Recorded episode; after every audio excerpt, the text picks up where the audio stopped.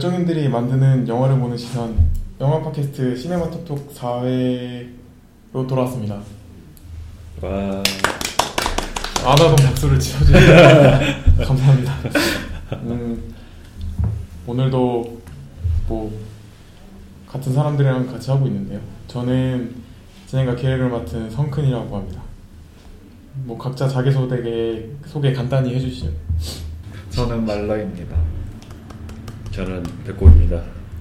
안녕하세요 보배입니다. 음 날이 굉장히 더워졌네요. 이런 더운 줄도 몰랐어요. 골방에 틀어박혀서 시험 공부하고 아, 아, 아 맞아요 시험 기간이죠. 저도 시험 공부하는데 이제 뭐 외투도 못 입겠어요. 너무 더워서. 그러면 한 주 동안 말러님은 뭐 하셨나요? 저는 그냥 시험 기간이었어서 계속 공부하다가 선거가 있었잖아요. 네 맞아요. 이번 또 선거였어요. 이제 이날은 또 재밌게 선, 투표도 아 투표는 전 전에 해놨는데 이제 선거 방송도 보고 음. 재밌게 놀아 아 그냥 네 놀았어요. 그날 마음 편했어요. 그날 그냥 났어.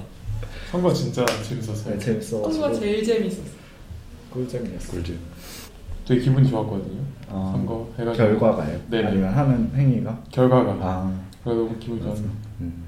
저희 부모님 아 이런 얘기를 해도 될지 모르겠는데 저희 부모님은 항상 집에서 TV 조선 보시거든요. 아.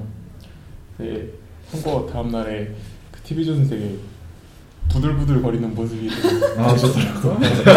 조상집. 조선을 본 적이 없어서 네, 제가 원래 집안 집안에서 TV 조선 같은 거 보고 있으면 TV 조선이 되게 소리도 크고 아, 맞아. 되게 격정적으로 말하잖아요. 북한 그런 거. 채널에 저희 집은 할머니가 채널에 들어오는데 진짜 시끄러워.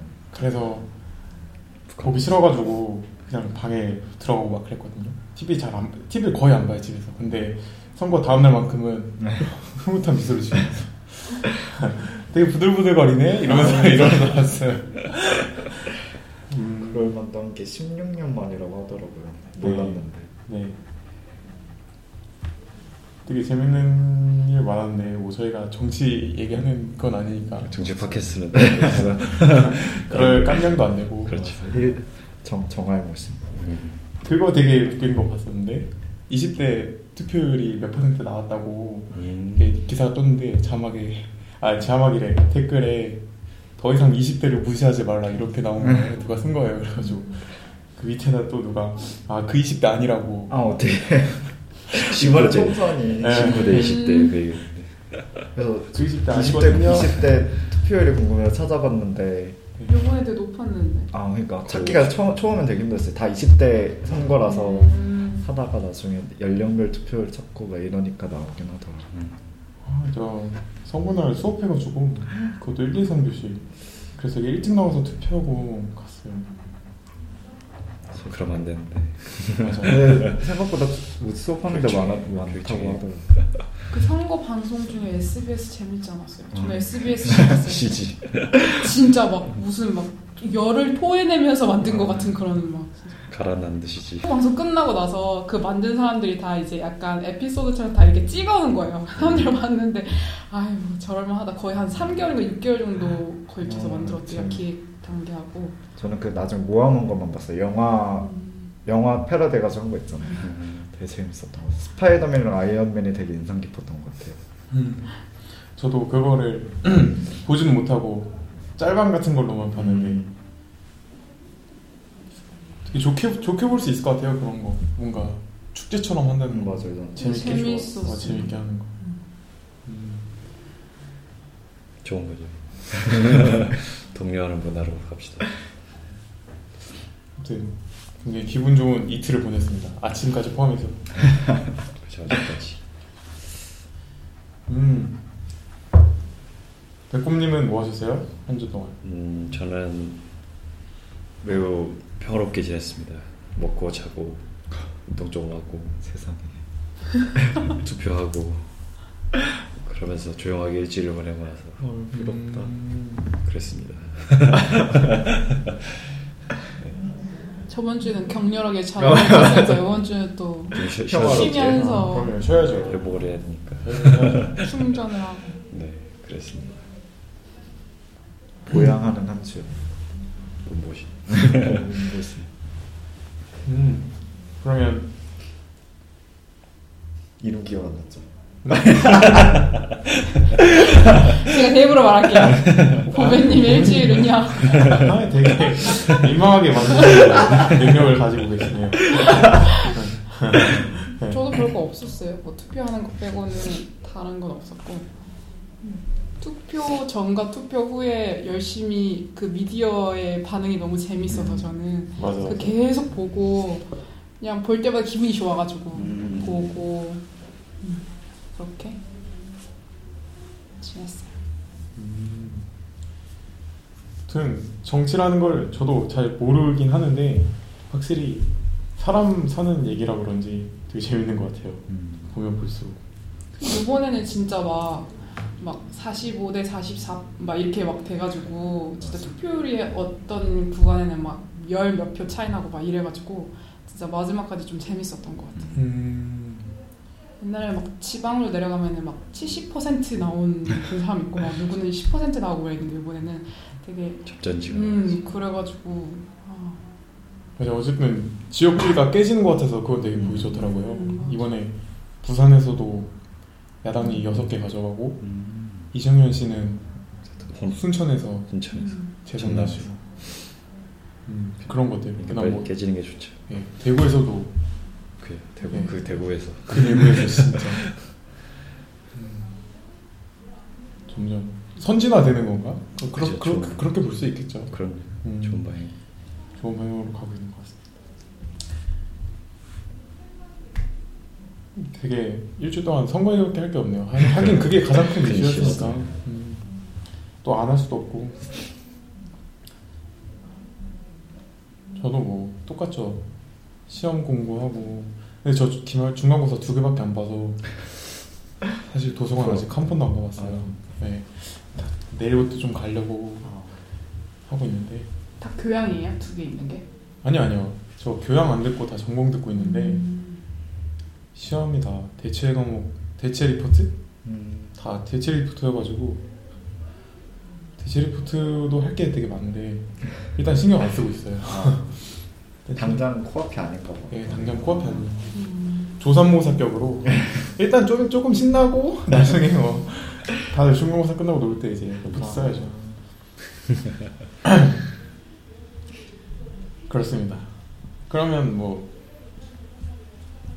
음, 라스트홈 맞다. 우리 영화 먼저 말했어야 되는데 라스트홈 할- 어, 오늘 왜 이렇게 되게 어색하고 왜 이렇게 못할 것 같고 그렇지?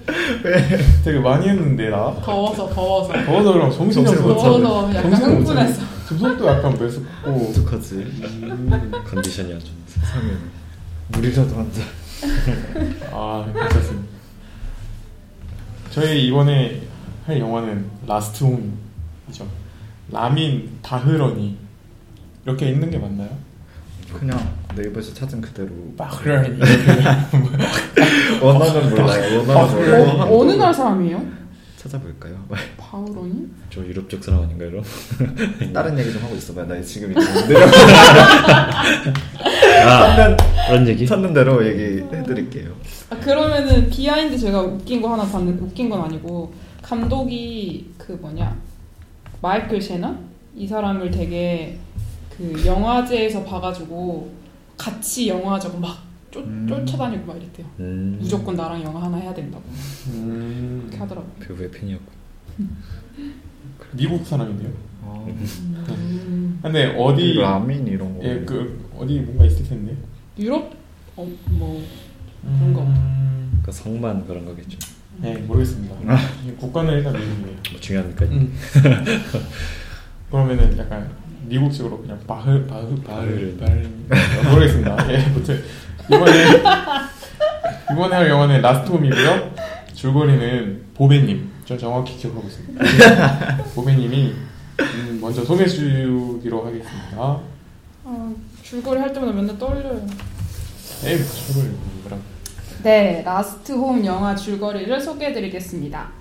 어, 성실한 한 청년이었던 데니스 내시는 평생 가족들과 함께 해온 집을 지키기 위해 막일도 마다하지 않고 일을 하며 살아갑니다.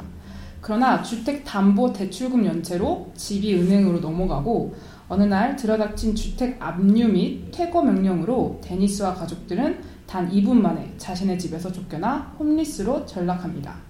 그렇게 거의 맨몸으로 쫓겨나 허름한 모텔촌에 들어간 데니스는 집에서 쫓겨나던 중 자신이 아끼던 공구를 슬쩍한 인부를 찾아가게 되고 거기서 자신을 쫓, 쫓아낸 부동산, 부동산 브로커 리 카버를 마주치게 됩니다.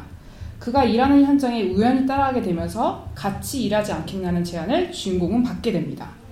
주택 대출의 부조리한 시스템을 이용하는 냉혈한 부동, 부동산 브로커 리 카버는 데니스의 약점을 모두 간파하고 그를 자신의 편으로 끌어들이기 시작하며 데니스는 이제 자신이 당한 것처럼 사람들을 거리로 내몰기 시작합니다.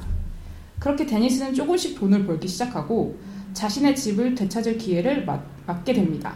그러나 자신이 집을 찾아갈수록 반대로 수많은 이들이 집을 뺏기는 걸 보면서 혼란스러워합니다.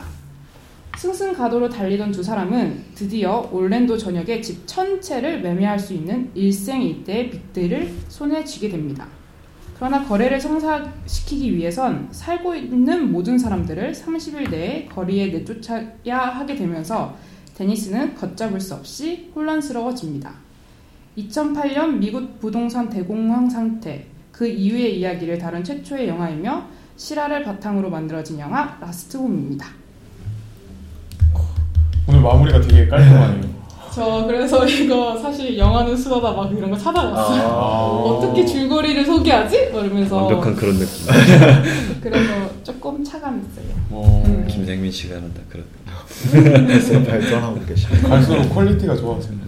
오늘 마무리 너무 깔끔해서 깜짝 놀랐습니다. 뭐 그런 네 라스트 아홈 이분 어, 부모님 고향이 이란이라고 나왔어요. 음. 태어난 건 미국에서 태어났는데 그래서 바흐라니 이런 거. 아, 그런가 봐요. 그렇군.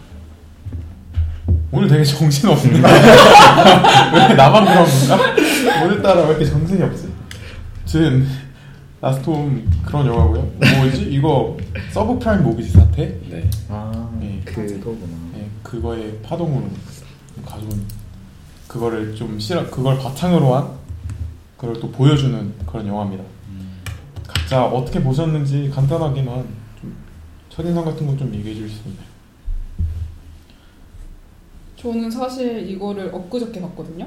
네네. 근데 좀 보고 우울했어요. 음. 너무 우울했고 좀 그 뭐랄까 제가 이거 비슷한 제국의 뭐 그거 해가지고 미국 똑같이 이렇게 대공황 맞았던 그 다큐멘터리를 보고 제가 엄청 우울했던 적이 있었는데 그때랑 똑같이 엄청 어제 엄청 생각이 많아지고 좀 우울했던 음. 그런 기분이었어요. 저는 엄마랑 같이 봤거든요. 근데 아 어머니랑 오. 본지 본지는 꽤 됐어요. 이제 영화 정해지자마자 바로 다음 날 만나 이래가지고 음. 본지는 꽤 됐는데 엄마는 되게 말 보배님 말처럼 좀 우울하다 우울하고 좀 그런 느낌이었고 저는 되게 재밌게 봤거든요. 음. 물론 이게 되게 가슴 아픈 얘기를 담고 있긴 한데 영화를 너무 잘 만든 거예요. 그래가지고 되게 네, 속도감 있고 그래서 되게 재미있게 봤던 것 같아요. 그리고 되게 안 와닿, 되게 밀접하긴 한데 이게 영화로는 와닿기 힘든 소재잖아요. 그죠. 그래서 그거를 되게 잘 풀어낸 것 같다는 느낌을 많이 받았어요.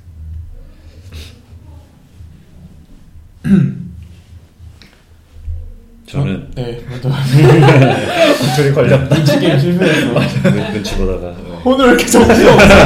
아네 갑시다. 된다. 아, 네 갑시다. 네. 어, 저, 저도 그저께 봤는데요. 심야 영화를 봤는데 어, 일단 딱 보고 나서 느낀 점은 사실 총만 안 들었지 우리나라도 이거랑 크게 다를 게 없다라는 생각이 일단 제일 크게 들었고 음. 미국과 딱 그 총만 진짜 들었고 안 들었고 미국과 그 차이인 것 같고 물론 사실 그런 게막 신문에 이렇게 자주 나오진 않지만 어쨌든 많이 나오기도 하잖아요. 비슷한 사례가. 네. 그런 것가 많이 떠올랐고. 그러니까 저도 참 잘 만든 영화인 것 같다는 생각이 들었어요. 어떤 그 주인공의 캐릭터를 잘 잡아서 그 뭐야 악역 아닌 악역이라고 해야 되나? 이 그 리카버란 역할도 굉장히 인상적이었고. 네, 아무튼 저는 만족스럽게 본 영화였던 것 같습니다. 되게 보고 싶어 했었잖아요. 저번 주 영화 정할 때 아 그랬나요? 제가 만족하셨나요? 예, 만족했던 것 같아요. 좀만 더 이제 그 상영 뭐야, 시간이 좀 다양했다. 저게 지금 늦게 본 탓인지. 음, 그렇습니다. 맞아. 저는 보배님이랑 약간 감상이 비슷한 것 같아요. 음, 저도 이거 보고 나서 되게 우울했었거든요. 자기 전까지. 그래서 집에 가는 길에 아 오늘은 치킨을 무조건 먹어야겠다 라는 생각을 했어요. 아, 너무 그래서 네.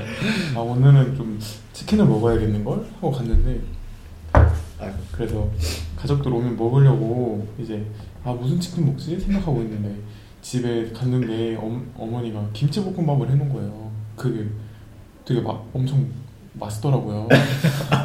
그때 또 저희 엄- 저희 어머니가 다시 좀 감을 찾으셨는지 음식을 좀 괜찮게 하세요. 감을 찾으셨 어. 색깔 잃으셨어 나보네. 잠깐 놓으셨어요. 잠깐 잠깐 음식에 대한 감각을 놓으셨는데 아. 하긴 뭐 볶음밥 참기름 빠리니까 그래서 볶음밥 되게 맛있더라고요. 그래서 실패하기 어려운 음식. 정신없이 먹고 배불러져가지고 부모님한테 엄포 났거든요. 어, 오늘 무조건 치킨 먹겠다고 했는데 배불러져서 아 오늘 치킨 안 먹어도 될 것 같다. 그래서 그냥 잔 기억이 있습니다. 아. 아무튼 저도 그래서 우울한 볶음밥으로 잘 가신 거예요. 아니 그 그렇지 않아요. 나는 배- 배가 치킨 불러. 먹고 싶은데 볶- 치- 볶음밥으로 배가 차면 기분? 기분 별로 안 좋거든요. 근데 기분 별로 안 좋아. 아무리 맛있더라도 아, 치킨이 생각이 나요. 근데 음, 우울함은 어땠어요? 어느 순간 잊혀졌네요. 아, 진짜 맛있었나 보다. 아니 그럼 그랬나? 잘 모르겠는데 별 생각이 없었던 것 같아요.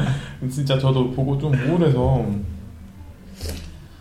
음, 또 영화관 좀 멀리서 봤거든요. 학교에서 오는 길에 동대문에서 보고 또 동대문 사람 북적북적 하잖아요. 거기서부터 집으로 이 지하철 타고 이렇게 오면서 음, 우울했었고 음, 너무 불편했어요. 영화 자체가 불편한 장면들도 너무 많았고 불편한 소재라서. 맞아. 그렇습니다. 아 제가 뭐 이거 시험 기간만 아니면은 그런 영화 뒤 배경 같은 거 알아보는 게 되게 재밌잖아요. 서브프라임 어, 이거 모기는 심지어 실화라고 하니까. 네, 모기지 사태가 어떻게 일어나게 됐으며 사실 이런 거 좀 관심을 가졌어야 되는데 이런 거 알아보는 것도 되게 재밌었을 텐데 저는 음, 좀 시간이 없었나? 뭐 핑계일 수도 있고 그렇진 않았거든요. 혹시 뭐 이렇게 따로 찾아보신 거 있어요? 이런 거 보면서 영화 보고 음, 저도 음, 저는 엄청 자세히는 아니고 조금 찾아봤거든요. 네. 그래서 그냥 이제 줄거리를 써야 하니까 음. 그러면서 찾게 되면서 이것저것 보게 됐는데 저도 자세히는 모르게 모르는데 이 영화가 요즘 나온 빅쇼트 음, 네. 그것도 똑같이 이 금융 대란에 대해서 좀 관련된 영화인가 봐요. 음, 근데 이게 흐름이 빅쇼트는 그 금융 대란이 있을 때 금융권 안에 있는 사람들을 대상으로 한 영화고 이거는 이제 그게 이제 발생하고 나서 그 뒤에 이제 일반 시민들한테 이렇게 좀 이런 사태가 벌어지고 현상이 나타날 때 받은 영화라서 좀 약간 흐름 같은 거 이게 왜 만들어 왜 이렇게 됐는지 왜 사람들이 이렇게 수습하지도 못할 정도로 이렇게 대출을 받았는지 이런 거 조금 찾아봤던 것 같아요. 음, 그게 정리되어 있는 건가요? 어, 정리는 아니고, 네. 그러니까 어떤 분이 좀 정리를 하셨는데 영화 비쇼트를랑 이 영화랑 같이 대입을 해서 이게 어떤 흐름으로 이 사태가 벌어지고 이렇게 됐는지를 정리하는 게 있더라고요. 음, 그래가지고 그거 간단하게 설명 좀 해주실 수 있어요? 설명이라기보다는 뭐라 그러지? 요약? 뭐 그러니까. 뭔가 같이 공유? 아 음. 공유. 성, 설명으로 약간 부담 가, 그치 뭔가 내가 달고 있는 선.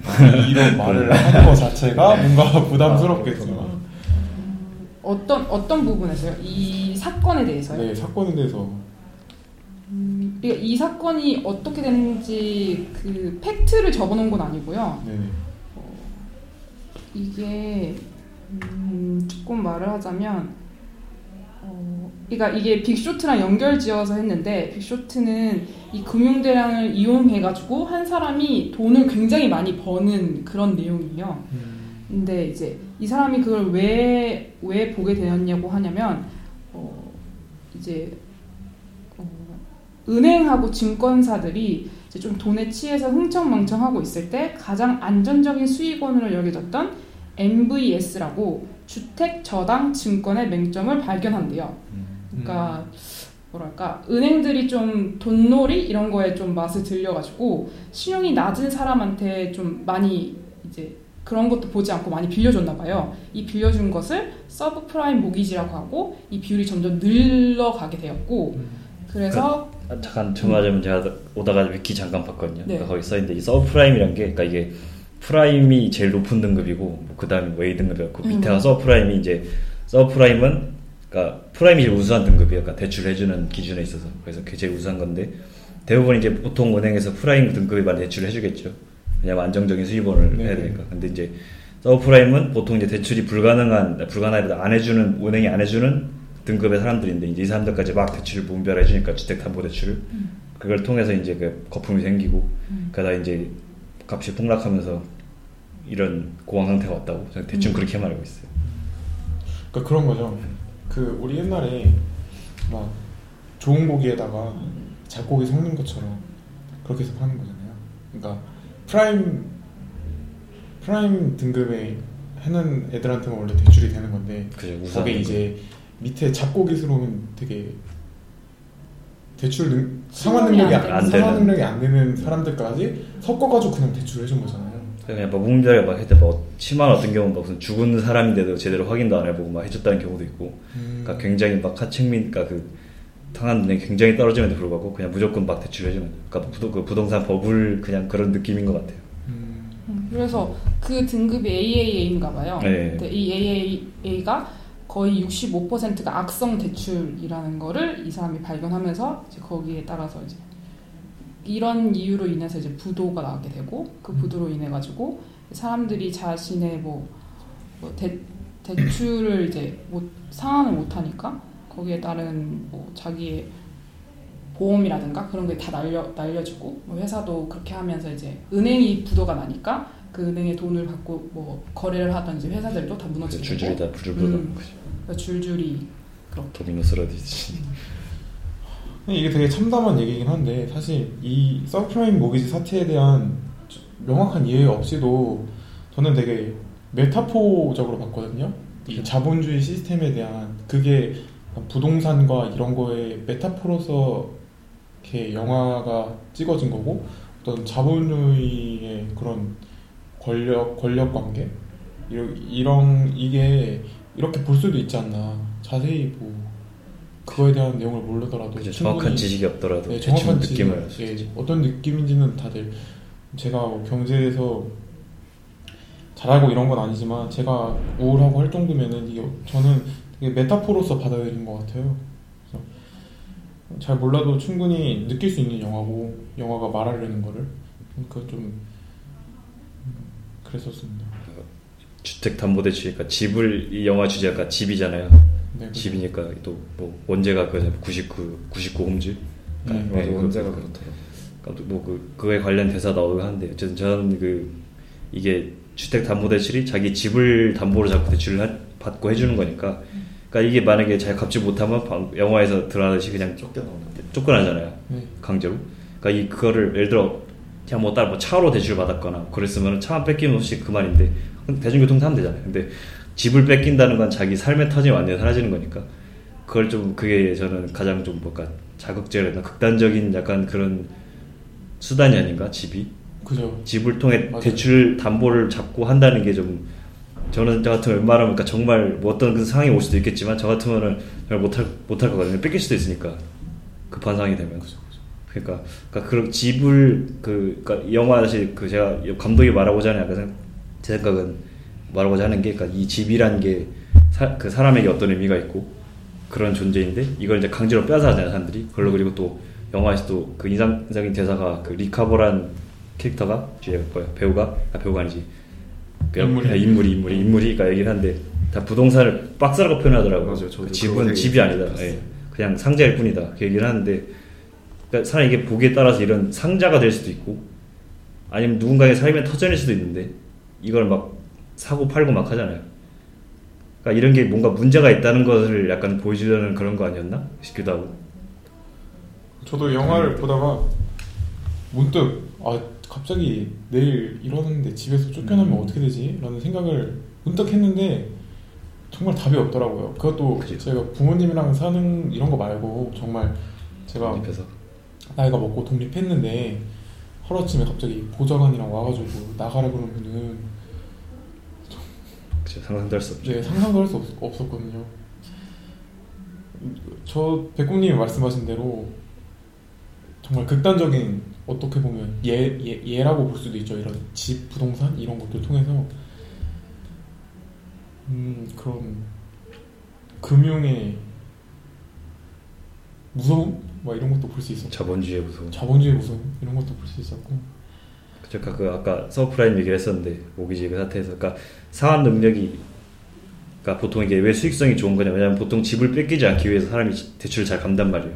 그래서 수익성이 약간 좋은 면도 있는 건데 그러니까 주택 담보 대출이 근데 이제 어쨌든 이걸 거품으로 인해서 이게 공- 공황이 왔잖아요. 그러니까 이게 집을 통해서 대출을 해주고 막 한다는 게 너무 이게 쉽게 막 해주는 게 아닌가? 그러니까 어떤 정부 차에서 많은 규제가 있어야 되는데, 음. 그러니까 이게 없었기 때문에 사태가 벌어진 거겠죠. 음, 그러니까 저도 그런 생각이 들고, 그러네요. 그죠? 그 막 집에 차압 딱지만 붙는 거랑 똑같은 거잖아요. 우리 우리나라에서도 그런 거 빨간 딱지 붙는 거랑 뭐 다 뺏겨버리는 거니까. 네. 저는 이거 라스트 홈이라는 제목 자체를 너무 잘 지은 것 같아요. 아 한, 한국 한국? 제목도 잘 지었고 안에 뭐라 이런 뭐지 자막 같은 거 해놓은 거 보면 금수저란 단어도 나오고 음. 음, 되게 이해하기 편하게 그 긴 말을 금수저 하나로 딱 딱 이렇게 해놓고 좋은 번역이죠. 네, 아무튼 번역을 되게 잘한 것 같고 99 Homes보다 라스트 홈이라는 게 더 확 인상도 깊고 도대체 마지막 남은 집 그건 뭔가라는 생각도 하게 되고 음. 아까 말했던 것처럼 집을 부르는 어휘가 이렇게 다양하다는 걸 처음 알게 됐어요. 음, 정말 이제 이거는 릭이라는 사람이 지칭한 그 뭐지 개념이 들어간 건지 들어가서 나온 게 박스라는 단어긴 하겠지만 집을 이렇게 많이 부- 이렇게 다양하게 부를 수 있고 그래서 이 사람에게 또 집이 정말 사람이 사는 그런 게 아니고 그냥 상품일 뿐이잖아요. 맞아요. 그- 사고 파는 그런 거니까. 근데 시선이 우리나라에선 집이라는 단어가 그렇게 많지가 않잖아요. 부동산 뭐 그런데 여기는 집이 정말 많은 단어. 하우스 홈만 해도 벌써 두 개고 또 이제 금융권에서 부르는 것도 몇 개 더 있고 심지어 박스까지 나와가지고 집이라는 공간을 대하는 사람들의 마음이나 인식에 대한 것도 생각해 볼 수 있게 됐던 것 같아요. 그렇죠. 그리고 되게 인상 깊었던 거는 처음에 쫓겨날 때 장면이었어요. 처음 쫓겨날 그죠, 때 그죠. 이게 그죠. 이사 이게 다 그러니까 맨 첫 장면도 집에서 사람을 쫓아낼 때는 카메라가 직접 움직이더라고요. 뭐지? 어디 음. 레일에 타고 차분하게 움직이는 게 아니라 진짜 흔들리면서 막 찍더라고요. 아, 감독이 그거를 롱테이크로 찍었대요. 약 음. 3분 동안 음. 의도했나 봐요.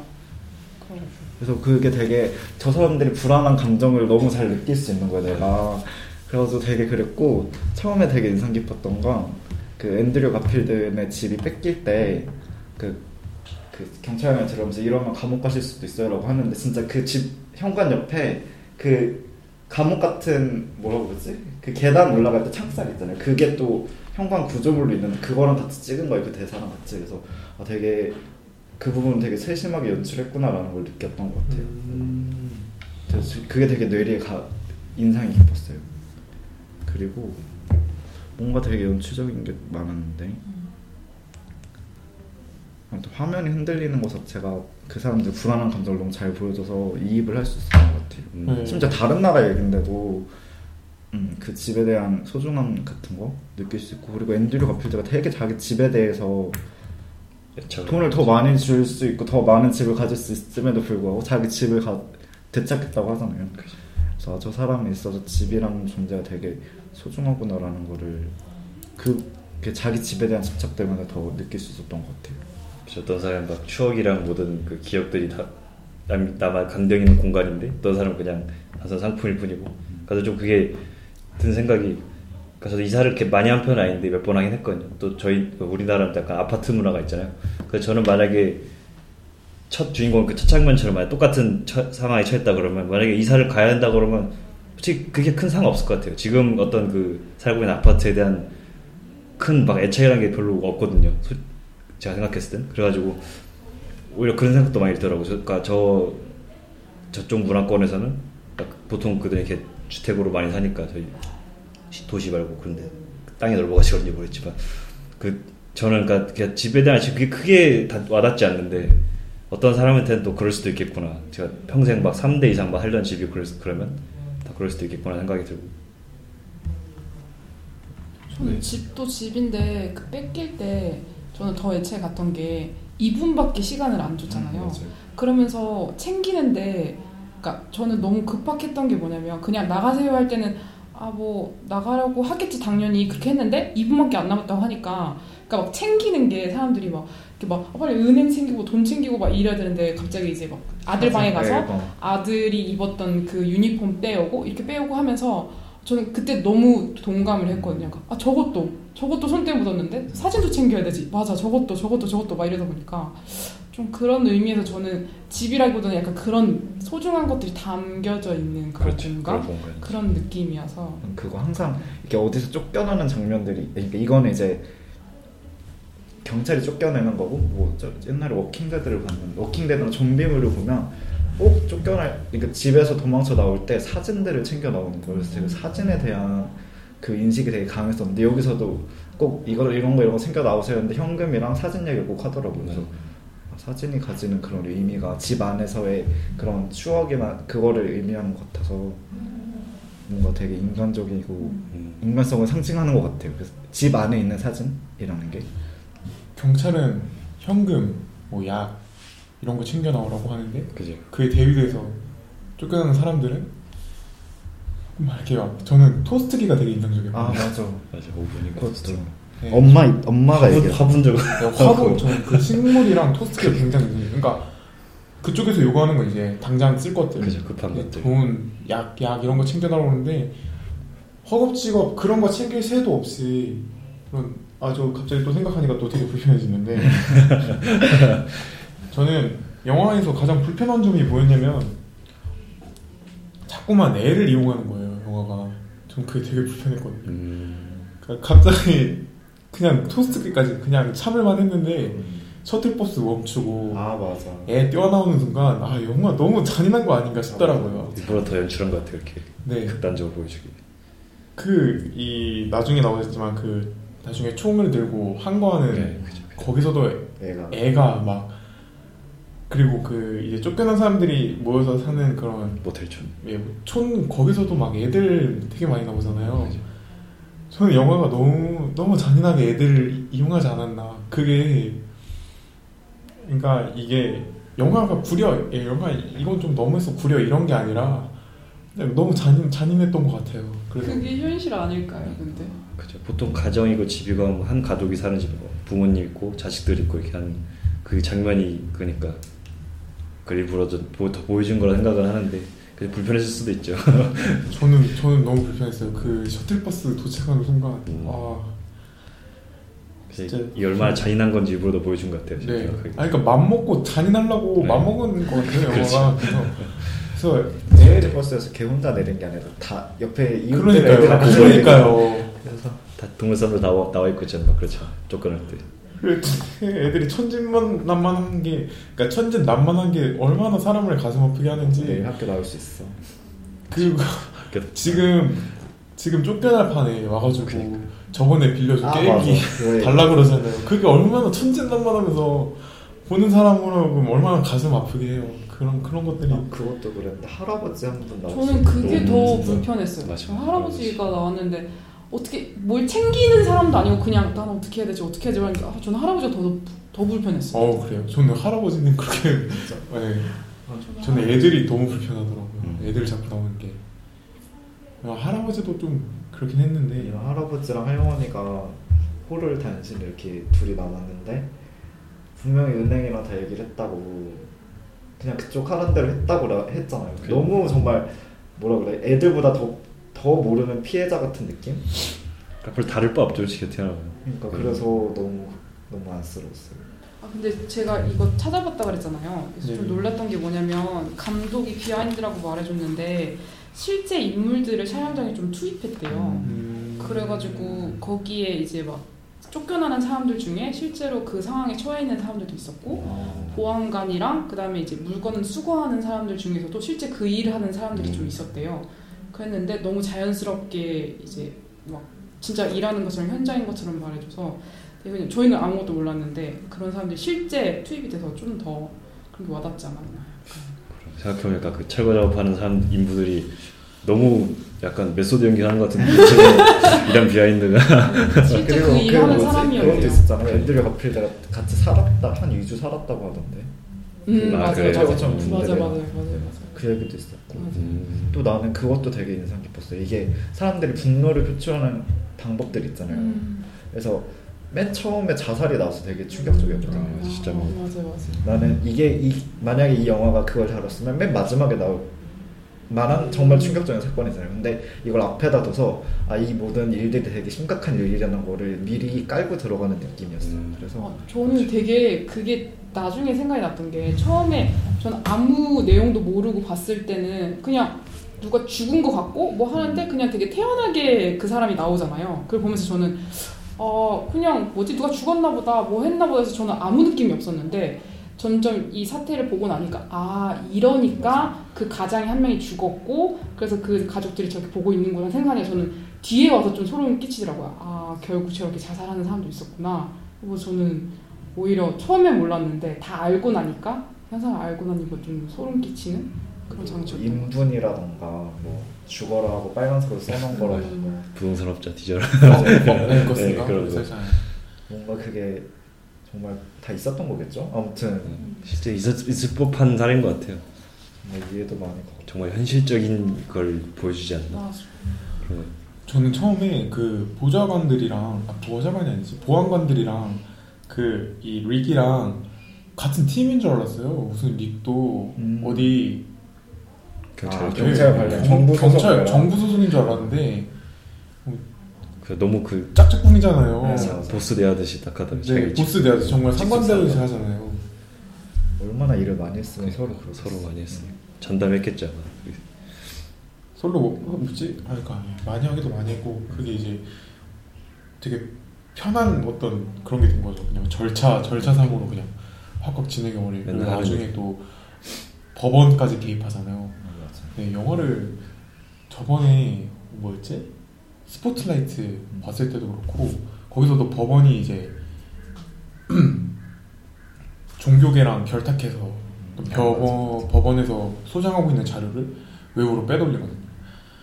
그래서 그런 거를 연달아서 보아서 그런지 어떻게 법을 집행하는 기관이 이런 식이면은 도대체 뭐 어떤 어떤 걸 믿고 살아야 되지? 이런 생각도 들기도 하고 그리고 경, 경찰이라는 거는 아, 경찰이 너무 잔인하더라고요 나오는 게 음. 어느 장면에서요? 그냥 그 처음에 집배라고 할 때부터 그냥 뭐 하는 역할 자체가 그렇죠. 아 보안관들. 되게 보안관. 근데 보안관이 되게 잔인한 거 잔인하게 느껴졌던 게 뭐냐면 그 사람들 정말 피해자도 가해자도 아니고 정말 그냥 순수한 자기 일을 하는 사람들인데 정말 가혹하게 하는 거잖아요. 음. 그게 되게 좀 그랬어. 저 사람들은 아무리 저 사람들을 다 집에서 내쫓아도 그냥 정말 자기 일 법적 절차에 어, 따라서 자기 자기 일을 일 하는 하는 집행을 하는 거니까 욕할 수도 없는 욕할 거니까 수 없어. 저 사람들은 욕도 못해. 자기 일을. 하는 거니까요. 그래서 저 사람들 참 그랬어. 그런 그런 거잖아요 약간 과대해질 수도 있는데 그 그리고 감정이 안 들어가 있어요 그 사람들은. 음, 딱 저- 전혀 그러니까 다 이 사람들은 분노하고 뭐 앤드류 가필드는 고뇌하고 릭은 정말 차갑게 돈을 버- 돈에 대한 감정이 있는데 그 두 사람들 보안관들은 정말 아무 생각 없이 옛날에 나치 때 옛날 독일에 음, 수용소에서 네. 유대인들을 죽였던 그런 사람들의 증언을 들어보면은 맞아요. 맞아요. 네, 자기는 정말 시킨 대로 하는 거 아, 시킨 대로만 했고 좀 그런 거 그런 거 그런 게 있잖아요. 그 누구지? 한나 렌트인가? 그 사람이. 음, 악의 보편성 악의 보편성인가 악의 평범성인가 해가지고 우리는 누구든 악인이 될 수 있다라고 그런 얘기를 한 적이 있었는데. 그- 저 최근에 그 얘기 들은 것 같아요. 그러니까 그 사람은 그냥 행정적인 절차 굉장히 우수하게 그냥 했던 사람인데 결과적으로 다 유대인을 어마어마하게 막 죽였던 일을 한 거고. 근데 전혀 그 집안에서는 굉장히 따뜻한 가장이고 그냥 그런 평범한 사람이 그러니까요, 그러니까 그렇다는 게 참 무서운 거죠. 저는 그게 되게 크게 불편하게 다가왔던 것 같아요. 그러니까 모든 사람들이 이 사람은 나쁜 사람이고 뭐고 아. 뭐 이렇게 하는데 어쨌든 아까 말했던 것처럼 다 자기 일을 하는 것이고 이 일이 현재 벌어지고 있는 일이고 그렇게 누군가는 처리를 해야 되고 그렇게 돌아가는 시스템이고 이러다 보니까 저는 그 현실이 조금 되게 가슴 아팠던 것 같아요. 그러니까 우리가 생각하기로는 그냥 그러니까 불쌍하면 도와줘야 되고 이렇게 하면 안 된다라고 하지만 어쨌든 절차에 따라서 자기 일을 다 했던 거고 근데 그 그렇게 쫓아냈던 사람들도 아까 말했던 것처럼 다 그냥 가장이고 누구의 오빠고 누구의 형이고 그냥 평범한 사람들이 다 그 일을 한다는 거. 진짜 현실적으로. 돈은, 돈은 릭, 릭, 품, 릭을 포함해서 릭 위쪽으로 해서 다 돈을 벌고 밑에는 돈을 벌 수 있는 구조가 아니잖아요. 그러니까 뭐 자본주의. 그러니까 그거 자체가 되게 정말 뭐지 위 정말 거대한 위가 위에서 밑으로 정말 막 짓누르는 느낌이었어 사람들을 돈으로 짓눌러서 막 쫓아내는 느낌. 음, 그 대사에도 직접적으로 나오잖아요. 그죠. 아홉 노아 방주에 타기 위해서는 아홉 아흔아홉 명을 밀어내야지 한 명이 타는 거라고. 그러니까 밀어낼 수밖에 없는 사회에 대한 무한 경쟁 사회. 예. 자본주의가 그렇죠. 근데 예전에는 경쟁 사회라는 말이 굉장히 유행처럼 돌았는데 요새는 경쟁이라는 말을 잘 안 하는 것 자체가 이미 경쟁 자체에 되게 민망해진 것 같아요. 왜냐면 똑같은 선에서 시작하는 게 아닌 거를 이제 알기 시작하니까 그렇죠. 계급론 같은 것도 되게 많이 나오잖아요. 수저 수저가지고 막 이렇게 얘기하는. 그래서 이거를 경쟁이라고 말하기도 사람들끼리 이제 민망한 거죠. 그래서 저는 좀 기- 경쟁 얘기가 좀 들어가지 않았나 그런 생각 들기도 하거든요. 그것도 비, 미국은 승자만을 위한 나라라고도 음. 표현하고 네. 승자가 아홉- 근데 딱 한국 사회도 그렇잖아요. 너무 똑같아요. 네. 다를 게 없죠. 아, 99명을 그러니까 누군가를 밀어내야지 한, 한 사회 그러니까 건물주는 상 건물주는 이제 그런 음식 음식점 사장님들을 밀고 음식 그죠. 사장님들은 또 알바를 밀고 어, 알바들이 막 와서 막 사, 악덕 악덕 사장 욕을 하는데 그 악덕 사장은 이제 악덕 건물주 욕을 하고 서로 이렇게 미는 사이 미는 사이잖아요. 저는 우리나라가 되게 너무나 아무런 여과 없이 미국의 문화를 수용하고 음. 우리나라가 미국적인 거에 대한 불편함이 있는데 또 이런 영화를 보면은 우리나라에도 금방금방 대입해서 볼 수 있으니까 그런 건 되게 편한 것 같아요. 음. 이 되게 미국의 얘기를 하고 있고 굉장히 미국적인 그런 영화인데 우리 사회에 대입하기 이게 너무 편하잖아요. 똑같은 시스템 아래 돌아가고 있으니까 음, 나도 수밖에 그런. 얘기도 그러니까 이거 우스갯소리인데 디즈니에서 각 국가마다 국가화 시키는 포인트들이 하나씩 있대, 있다고 하더라고요. 인사이드 아, 아웃 예, 뭐 뭐. 풋볼이나 뭐 이런 식으로. 예. 근데 우리나라는 그게 하나도 지금 안 돼서 들어오고 있는데 사람들이 댓글에다가 우리나라는 50 몇 번째 주로 생각해서 그런 거 아니냐고. 아, 그게 네, 그래서 우리는 그냥 미국인 거 속곡이다. 네, 미국 그걸로 생각해서 현지화 안 하는 거 아니냐고 이런- 음. 이런 얘기 하더라고. 요 근데 그만큼 막 문화적으로나 경제적으로 많이 닮아 있기도 하고. 저는 그 또 하나 불편했던 건 리기 자기가 자수성가했다고 하는 얘기를 했을 때였어요. 음, 그죠. 저희 되게- 아버지도 그냥 힘든 3D 업종이셨는데 맞아요. 그런 얘기를 하잖아요. 근데 뭐 그 사람 개- 정말 그 사람 개인사로 보면 정말 위대한 일이긴 한데 이렇게 많은 스타일을 하면서 돈을 벌고 있는 사람인 걸 보면 저거 자체도 되게 불편한 거예요. 왜냐면 그런 그런 자수성가를 우리가 계속 교육받고 그럴 수 있다고 생각하면서 지금 살고 있잖아요. 그죠. 그- 기회가 평등. 그러니까 그렇게 살고 있는데 이 사람은 그 불평등을 불평등으로 돈을 벌고 자수성가를 하는 사람이니까 그래서 그것도 되게 불편했어요. 왜냐면 이거를 진짜 옛날에 봤었, 봤었 을 때면 어쩌면 리기 주인공이고 자수성가한 스토리를 했을 수도 있는데 이제는 정말 그 자수성가 스토리 자기 개발에 대한 회의가 돌고 있는 시대잖아요. 그래서 이 사람도 되게 불편하게 봤어요. 음.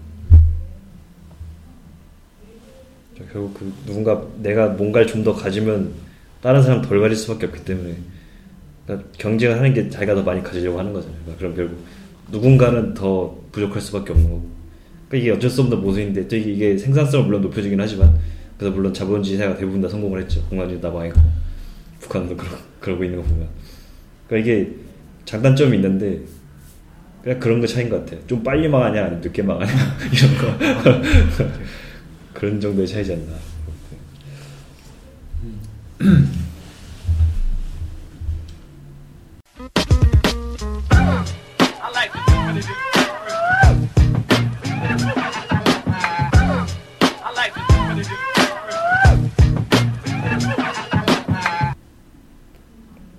제가 요새 음, 어떤 학교 수업 중에 장소에 대한 인식을 좀 배우는 수업을 하고 있거든요. 지금 오면서 뭐지 수업 이거 시험 교재라고 보는 책도 지리아 결혼 시리즈 장소 이런 건데 그 장소에 대한 인식을 좀 문화적으로 바꾸는 그런 교- 수업 그런 수업을 하고 있습니다.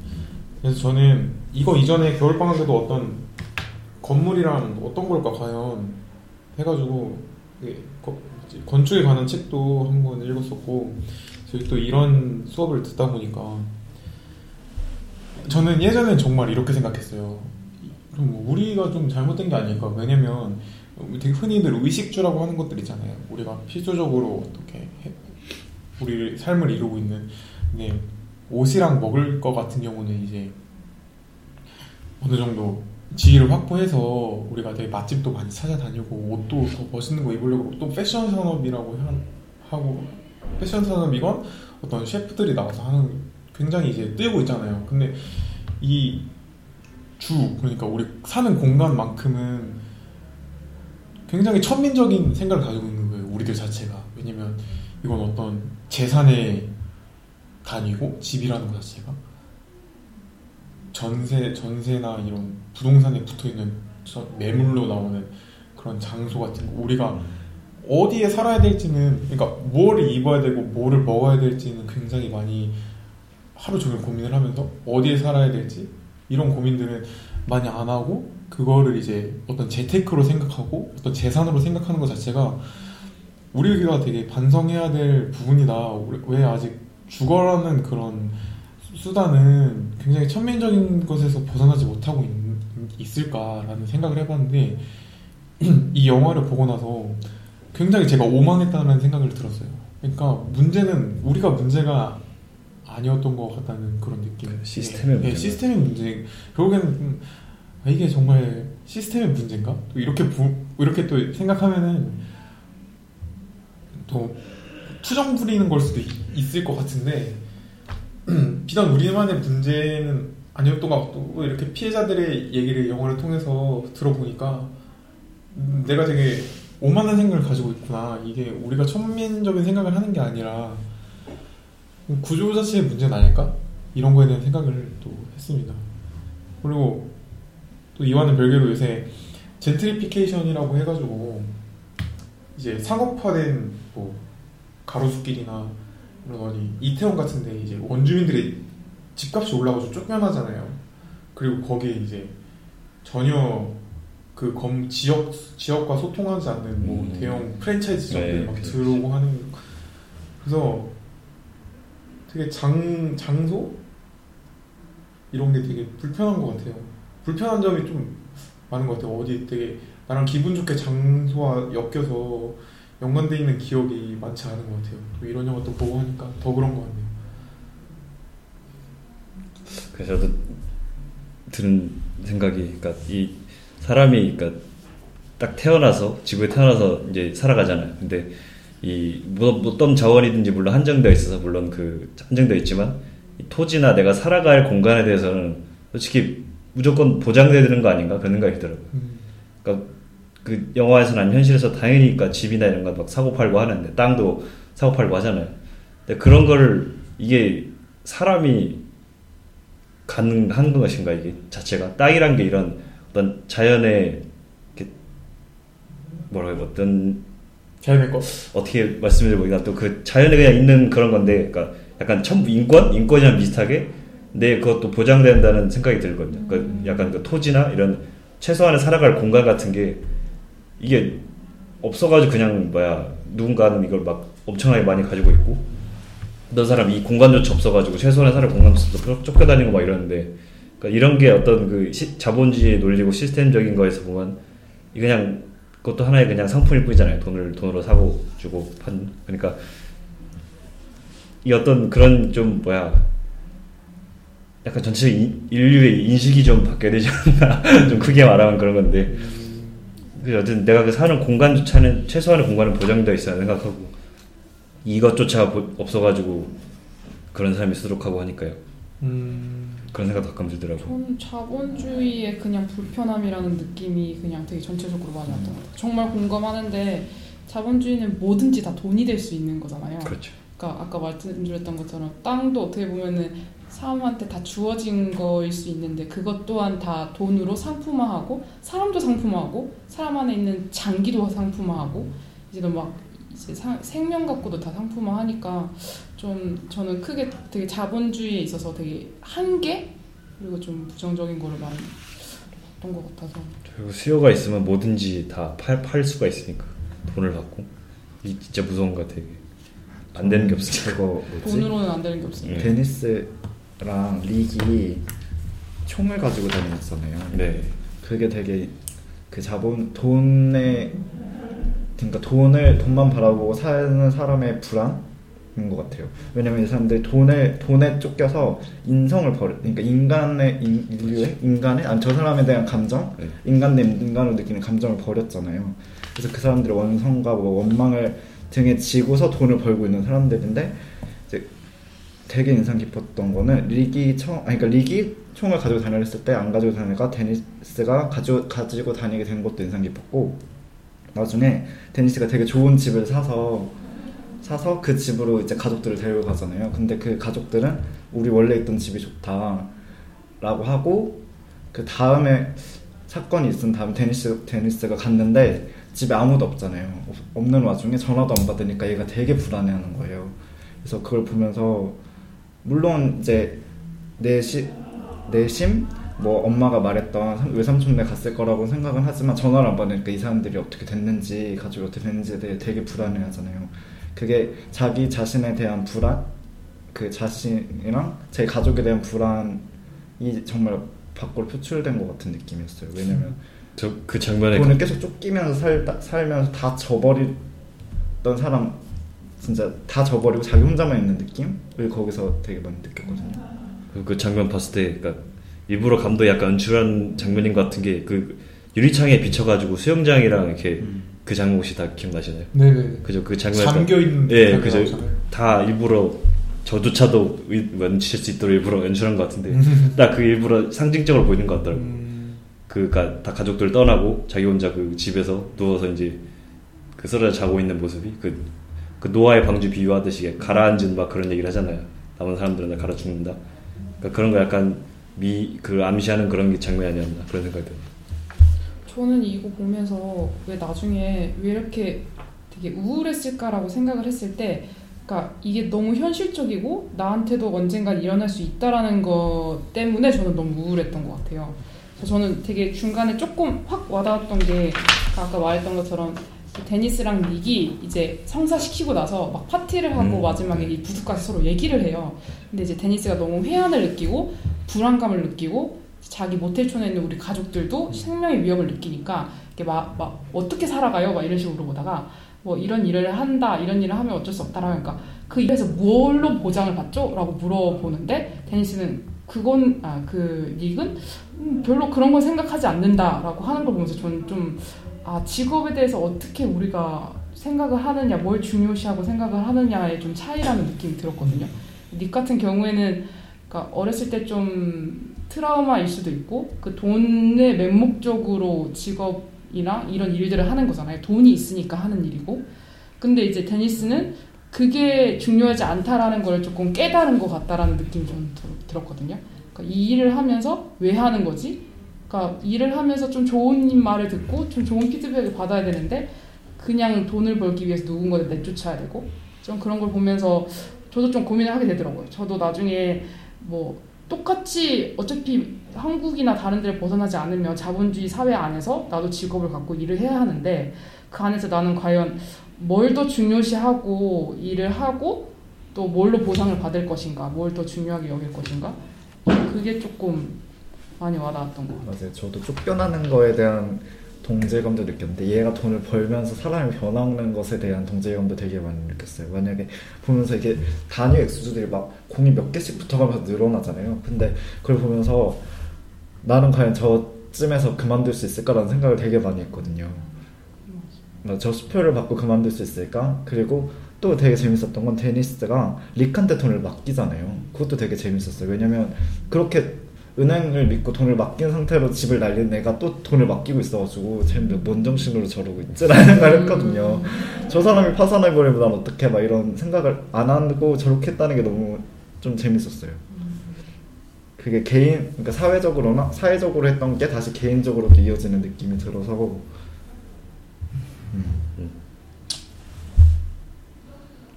그 이제 가정이 파탄나고 어떤 인격적으로도 고민을 많이 하잖아요. 근데 저는 또 다시 가장 그러니까 크게 불편했던 지점이 또 여기서도 있는데 이게 되게 영화적인 어떤 이야기인 것 같아서 음. 다른 분들은 어떻게 생각하실지 모르겠는데, 그러니까 대중들을 위해서 만든 영화니까 우리가 저 사람이 굉장히 악마한테 영혼을 판 것처럼 돈을 벌고 하는 하, 하니까 그 가정이 파탄나야만 하는 거예요. 그러니까 우리가 보는 입장에서 그래야지 뭔가 우리도 고민을 할 수 있잖아요. 방금 뭐 음, 돈을 네, 버는 그렇죠, 것처럼. 그렇죠. 근데 그게 굉장히 영화적이고 비현실적으로 저는 느껴지거든요. 음. 만약에 정말 그 사람이 그렇게 돈을 벌고 했으면은 과연 어느 현실에서 어떤 엄마가. 반기를 들고 그랬어. 들고 반대를 할 거며 애, 나 특히 애가 싫다고 한 게 좀 충격적이었어. 애들이 애, 애가 진짜 좋아할 줄 알았거든요. 풀이 달려 있고 그 넓은 집. 그, 넓- 그 넓은 집에서 그거를 되게 불편해하면서 음. 떠날 수- 떠나는 것 자체가 영화적인. 굉장히 영화적인 맞아, 영화적으로 맞아. 다가왔어요. 그러니까 우리는 이걸 보면서 그래도 이, 이게 영화니까 대중을 상대로 만든 영화니까 어떻게 사회적으로 밝은 방향으로 나아가야 하는 거고 되게 올바른 가치관에 대해서 얘기를 해야 되는 거고 해서 이렇게 이런 영화의 어떤 스토리가 나오는 것까지는 알겠는데 그게 너무 뻔하게 보이니까 음. 맞아. 뭐지 엄마가 불안해할 수 있는 있는데 애는 좋아할 줄 알았거든요. 그 그리고 엄마도 과연 불안해할 수 있을까? 아 물론 자기 살던 규모를 애. 아니까 이 집을 왜 갑자기 얻어왔냐 뭐 저는 그런 측면일 것 같아요. 만약에 비현실적이라면은 솔직히 좀 위험한 일을 어쨌든 왜냐면 자꾸 모티션에서 위협을 받고 사람들이 막 그러니까. 와가지고 하니까 아 얘가 위험한 일로 돈을 버는 거구나. 그리고 사실 뭐 정당하게 일을 해서 갖고 오면은 이렇게 크게 크게 단숨에 이렇게 집을 얻고 하니까 분명히 어딘가에 나쁜 행동으로 돈을 들어왔을 것이고 분명히 이게 나중에 해로 온다는 걸 알아서 조금 반대를 하죠. 엄마는 아니 엄마는 알았을 텐데 그래도 그 전에 막 위협을 당했던 상황이 있으면 나는 내가 엄마였으면 그래도 여기 있을 것 같거든- 같거든요. 그리고 그것도 맞아요. 되게 영 인위적인 장면이었고 전맨 마지막 장면도 이게 이렇게 음. 이렇게 뭐지 스- 해피엔딩으로 끝날 거라는 생각을 안 하고 봤거든요. 저도 같이 이야기하고 싶었어요. 만약 내가 닉이라, 그 데니스라면 그 마지막에 이제 이웃이 총 들고 막 할 때 나는 나와가지고 그걸 막을 것인가 모든 걸다 나는 테러하고 아닐 것 같아요. 아, 저 누구든 그, 그, 저 그것도 크게 다 그런 거라니까요. 어떤 제가 되게- 말한 영화적이어야 하는 영화적 서사의 어떤 비현실적인 맞아요. 그런 장면들. 그 뭐 태양의 이후에 이번 해피엔딩을 났잖아요. 근데 그런 것처럼 어쨌든 해피엔딩이죠. 어쨌든 교훈 막 이걸 좀 느꼈어요. 사실 그렇지가 맨 않으면 마지막 반. 영화가 안. 안 되게 되지 않나.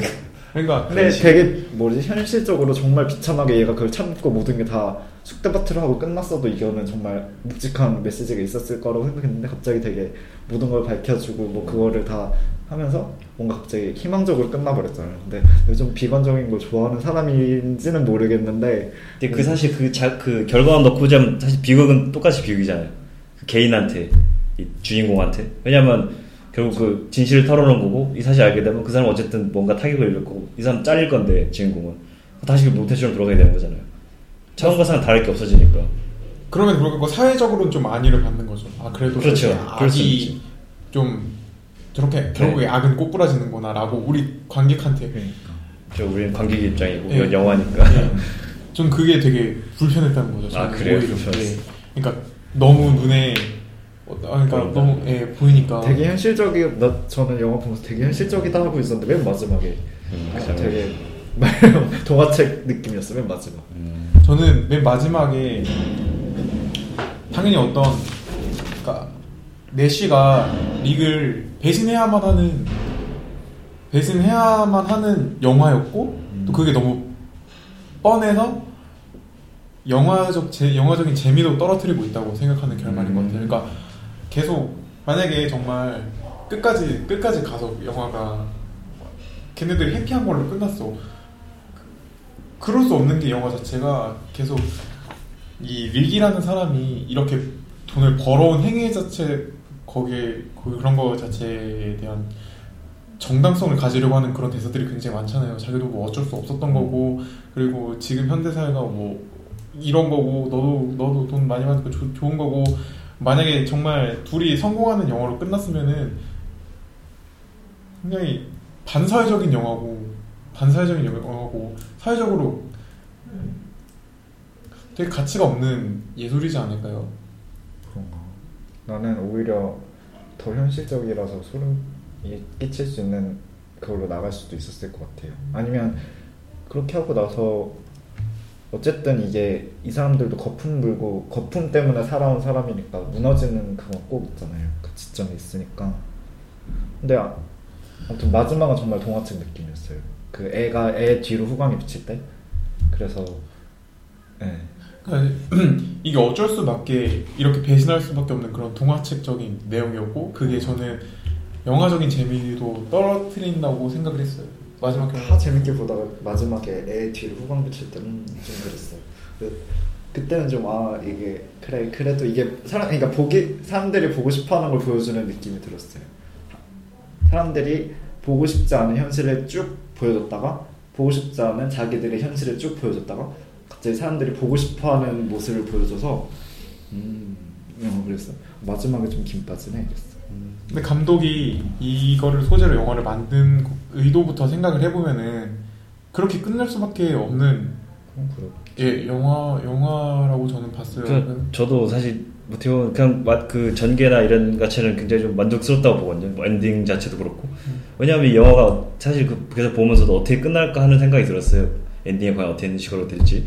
근데 딱 그냥 그런 식으로 끝낸 걸 보고 아 괜찮게 잘 끝냈구나 하는 생각이 저는 들었거든요.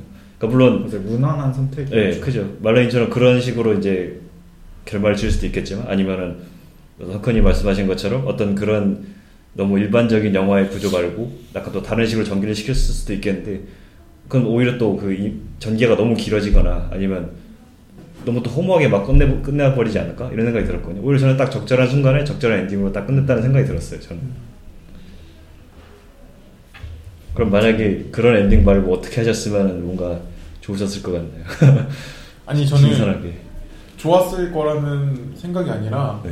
그러니까 영화가 영화가 가- 영화를 만들기 이전에 그런 영화를 만들려는 의도 의도라는 게 있잖아요. 네. 제작 의도가 있는 거고 또그 영화가 어떤 품는 세계관이 있는 건데 그 의도와 세계관을 품음으로써 자연스럽게 생길 수밖에 없는 한계라고 생각을 했어요. 음, 그러니까 네, 그렇죠. 이렇게 끝나는 게 최선의 수였고 뭔가 저도 깔끔했고 또 그래야만이 이제 관객들한테도 좋은 가치관을 심어줄 수 있고 음, 거기서 어떤 파격을 원한다는 게 아니라 그렇기 때문에 가질 수 없는 영화의 한계 음, 그러니까- 저도 그냥 영화의 그 자체의 간지는 한계가 예, 말씀하신 거예요. 예. 저도 그렇게 생각해요. 똑같은 예. 생각인데.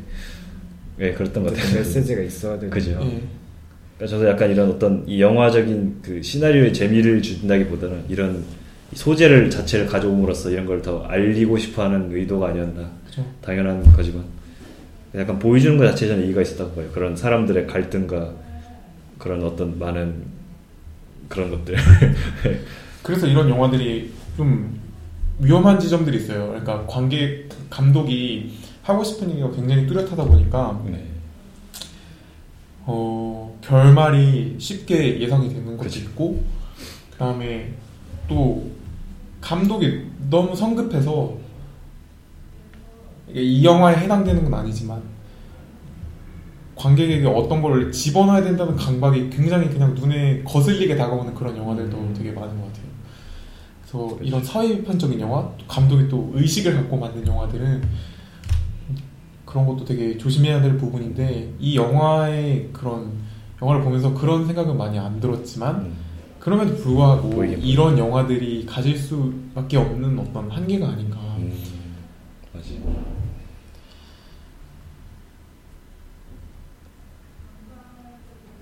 아 맞아. 나 이, 이거 필모그래피 조사하면서 되게 뭐지? 제 특이했던 거 되게 반가웠던 거는 그 엄마 역할로 나오셨던 분이 주라기 공원의 그 여자분이셨더라고요 몰랐거든요. 주라이 공원. 거기 음. 주라기 공원의 그 고고학장질 아무튼 음. 그 여자분이셨어요. 그래서 아 이분을 그러고 나서 이제 계속 조연들 많이 하시다가 이번에도 이제 주조연? 그 주, 주조연인가? 아무튼 조연으로 이제 그리고 와일드에서는 그 음. 음. 어머니 역할로 하셨더라고요 이분 제가 영화 본 것은 다 이런 이런 되게 힘든 가정에서 엄마 역할로 많이 나왔던 음. 그런 배우로 그래서 저는 이 로라란 딱 나왔을 때 어 또 이 역할이 또 이렇게 나왔네 그러면서 아 약간 주름에서 고난이 느껴지더라고요. 아. 약간 고난이 있는 주름이야. 그러니까 보면 고난 인상. 주라기 공원 말고는 다 그런 역할이었던 거거든요. 이 연기에 대해서 좀 보자면은 저는 그 내시랑 그러니까 가, 맨드류 가필드랑 마이클 세넌이랑 주고받는 그런 것도 좋았지만 마지막에 그 총을 든 음. 그 음. 연기를 했던 네. 프랭크 그린이랑 앤드류 가필드가 마지막에 이렇게 주고받는 호흡이 되게 인상적이더라고요. 음. 그래서 둘이 되게, 되게 연기 잘한 것 같다는 생각이 많이 들었어요. 그리고 프랭크 그린 이분도 아이언맨의 시장 역할로 나왔대요. 1, 2에. 나그 비참 나와서 기억이 잘 안 나서 저도 전혀 안 몰랐는데 나는데. 그렇기도 하고 또 아, 리, 마이클 셰넌이 슈퍼맨 영화에 나왔다는 것도 이걸 보고 알았어요. 음. 이거 그걸로 나왔대요 무슨 시체로 잠깐 나왔는데 아 진짜? 네, 근데 제가 맨 오브 스틸에도 나오는데? 아, 그 슈퍼맨 관련된 그건가? 그러세요 이 댓글 밑에 보니까 음. 이게 시체로 아주 잠깐 나오는데 이거를 이 사람 음. 커리어의 가장 위에 올려놔서 조금 그렇다고 막 이런 댓글이 있더라고요. 아, 근데 맨 오브 스틸에서 죽은 시체 아니에요?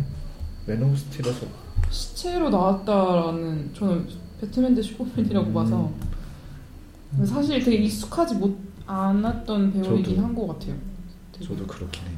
근데 연기를 좀 잘해서 다 괜찮았던 것 같은데. 근데 이 미드 시리즈를 되게 오랫동안 했더라고요. 그래서 아마 팬도 있- 있고 뭐 되게 유명한 배우인 것 같긴 해요. 저도 이 미드 시리즈를 안 봐가지고 이 사람이 연기를 얼마큼 잘하는지에 대한 여- 얘기를 뭐 해주기 좀 힘든데 아무튼 이분 이 영화만 봐도 다 연기를 너무 잘해가지고 되게 인상 깊었었던 것 같아요. 그리고 앤드류 가필드가 뭐지 이렇게 연기 잘한다 잘한다고 했는데 이렇게 잘하는 줄은 또 보면서 처음 새삼 다시 또 깨달았어요. 음, 저 스파이더맨을 처음 봤는데. 많이 소셜 보면서. 랩터 그때도 되게 재밌게 봤거든요. 아, 그, 저는 처음에 든 생각이 이 데니스 데니스 내시라는 역할이 건설 현장에서 일하는 그런 노동자인데 음. 노동자 치고 너무 잘생긴 게 아닌가. 배우- 배우니까. 나도 너무 애때가지고 약간 야미 그 뭐라 했지 꽃미 그 뭐랄까 청춘 그런 드라마나 음, 물에 나올 것 같은 거. 사람이어서 그래서 약간 조금. 초기에 아 제가 왜 나왔지? 막 그런 그래서 좀- 기른 게 아닌가? 음. 그리고 네. 그 저는 처음에 아들인 줄 몰랐어 동생인 줄 알고 음. 그런데 나중에 아들이. 돼서 어, 아 맞아. 아, 그렇기도 아, 하네요. 그랬구나 아들이구나 이랬어 아, 또 듣고 보니 드는 생각이 이 주인공 가족이 참 그렇잖아요. 엄, 엄마 하나에 아들의 손자까지 악역이 그렇게밖에 없. 그이 데니스 내시라는 인물이 가정의 사, 사, 3인의 가족의 생계를 책임져야 되고 그러니까 굉장히 힘든 상황이잖아요. 또 막, 막일해야 하는 대신 당장 건설을 저기 사는 망하고 이런 거 보니까 일부 더또 극적인 가족의 형태를 보이지 않았나? 맞아요. 그죠? 되게 엄마도 일반적인 가족은 아니었던 것 그죠? 같아요. 안정적이지도 않고 가족이 서 있는 것 자체가 굉장히 불안하게 서 있죠. 음, 다외 밑 다외외 네. 편모에 편부에 막 이러니까 그렇죠. 굉장히 위태롭게 서 있는데 거기서 이제 가필드가 내시가 어떻게든 이 둘을 먹고 살리려는 그런 가장의 그 고난. 고군분투 그런 게 느껴지기도 하죠. 어, 전 그래서 그 처음에 이제 어, 압류가 넘어가거든 판 거기서 그 와가지고 막 공짜 변호사라도 얻으려고 막 전화하고 막, 막 부들부들 떨잖아요. 그 장면하고 이제 이 프랭크 그린이 했던 이 사람도 이제 막 진짜 뭐 어디서 가져와서 막 전기 쓰고 음. 그다음에 또 이제 막 뺏기려고 하고 이제 마지막까지 그러다가 마지막에 이제 총을 들긴 했는데 그런 모습 보면서 진짜 사람이 진짜 벼랑 끝까지 몰리는 저런 사람이 아니잖아요 원래 이 맞아, 브랭크 맞아. 그린 그렇게 안 나오잖아요. 그- 근데 진짜 벼랑 끝까지 몰렸을 때 아 저럴 수밖에 없구나 그 발악이 저는 너무 보기 되게 힘들었던 것 같아요. 사람 자체가 아 저래서 자살을 하는 거구나 진짜. 신용불량한 사람들이. 진짜 만약에 사실 나 혼자 사는 그런 어떤 그냥 혼자 사는 집이었으면 좀 달랐을 것 같거든요. 나만 쫓겨나면 되니까 어떻게든 혼자는 부재할 수가 있는데 내 가정이 있고 나만 바라보고 있는 뭐야 뭐 아내랑 자식들이 있는데 이런 상황에 몰리면 사실 누구라도 패닉할 수밖에 없겠죠. 그리고 뭐지 이 영화 보면서 처음에 문을 열 때는 가장이 보통 문을 음, 열고 나오잖아요. 혼자만 그렇죠. 남자나 뭐 여, 보통 남자들 네, 아니면 여자 어머니도 어머니. 계시지만 어른들이 나와서 막 얘기를 하다가 뭐. 뭐 뭐지 집을 빼줄 수 있는 돈을 미리 드리겠다 했을 때 아니요 하고 나갔는데 나중 아니요 하고 외면을 했는데 나중에 집을 빼야 될 때는 뒤, 그, 그 뒤로 애들이 막 쫓아서 나오잖아요. 그게 너무 그랬어. 그 맨 처음에 남자 남자 그 등치 큰 남자분이랑 이제 엄마랑 애, 엄마가 애기 끌고 나올 때 있잖아요. 앤드류 가필드의 첫 집. 예, 예, 예. 첫집 했을 때도 되게 처음 뭐지? 접근했어요. 어 뭐지? 처참했어요. 그러니까요. 이게 숨이 턱턱 막히죠. 네, 중간중간에. 하나 나오고 또 나, 하나 몰고 나는데 또 나오면 숨이 턱턱 막혀요 진짜. 애들이 되게 얍삽하게 사용하는 그 영화 자체가 되게 불쾌했어요. 근데 그 문 뒤에 있는 그 가족의 형태들이 얼마 아무튼 그거 그거 자체도 되게 반전이었던 것 같아요. 문을 열고 나오는 그 가족들이 어떤 사람들이었는지. 그래서 돈- 1대1로 네. 그냥 남자 남자 이렇게 얘기하면 모르겠는데 그 뒤로 이제 애기들이 나오고 이렇게 하면 정말 그리고 가장이 무너질 때. 정말 참막 그랬어. 또 아버지 울잖아요. 막 음, 맞아. 나와가 쫓겨나서. 아, 상상만 끔찍하다. 문 뒤에 있는 사정들을 아무도 모르, 모르다가 딱 열었을 때 그 사정들을 알게 됐을 때 우리도 그렇게 알게 되잖아요. 그 영화를 보면서 그래서 아 되게 그랬어요. 전 그래서 이 이제 정말 모텔촌을 다 가고 어떻게든 오늘 먹을 거를 돈을 구해야 되는데 그래서 시작한 데니스가 거기 가가지고 다른 사람 집을 죽고 하는 거에 있어서 저는 이해가 되고 공감이 돼서 되게 슬펐던 것 같아요. 어쩔 수 없잖아요. 제 가족이 내일 또 먹을 걸 하려면은 어쩔 수 없이 나도 또 돈을 벌어야 하니까 진짜 데니스가 처음에 그 현장으로 갈 때 진짜 막 이를 악물면서 막 차를 되게 험하게 끌면서 가잖아요. 보면서 진짜 아닌 일인 건 알지만 그래도 가야 하니까 그 모습이 조금 느껴져서 되게 되게 음, 슬펐던 것. 음, 저는 그 마지막 장면에 대해서 좀 더 덧붙여서 얘기를 하자면 그 보배님도 말씀하셨듯이 그 사람이 오죽했으면 총을 들까 분노를 할까 근데 우리는 영화를 몇 시간 동안 보고 앉아 있으니까 그이 총을 든 팀 귀니의 어떤 입장이 공감이 되기도 하면서 이해가 되잖아요. 그 총을 쏜다는 것 자체가 거의 폭력의 가장 끝인데 그 사람이 이제. 총을 총을 들고 쏜다는 것 자체가 우리 충분히 이해할 수 있는 그런 상황이 되잖아요. 그래서 이런 거를 보면은 뭐 어떤 스토리라는 게참 대단한 생각이 드는 게 우리가 어떤 그 시청 앞에서 시위하는 사람들을 보면은 뭐 주변에 몇몇은 시, 시끄럽다 그러고 뭐, 뭐. 세월호도 네. 마찬가지잖아요. 아직도 저런 거 하고 있냐고 뭐 이런 얘기들 많이 하는데, 그러니까 그 이전에 왜 어떻게까지 그러니까 저 사람이 얼마나 수세에 몰렸으면 저렇게까지 할까에 대한 이해는 하려고 하지 않는다는 거죠. 그러니까 뭐 그런 거에 대한 뭐, 분, 뭐 용산 때도 뭐 그렇고 그런 예들이야 수없이 많겠지만은 어디 뭐 그런 정말 밑바 밑바닥이라고 좀 그런데 그런 부당한 일을 당한 사람에 대한 분노 같은 거를 우리가 저 사람은 왜 저럴까에 대해서 이해하려고 들기보다는 그, 그 사람이 드러내는 폭력성 자체에 되게 그런 거를 되게 꺼려, 꺼려하기 먼저라는 그런 게 있는 것 같아요. 그리고 그것도 그랬어요 뭐지? 데니스가 되게 저도 되게 부담이 느꼈던 거 뭐냐면 데니스가 처음에 집에 관련된 재판을 한 10분 만에 받고 집에 와가지고 막 그 변호사를 구하는 그 과정을 하다가 이제 쫓겨났잖아요.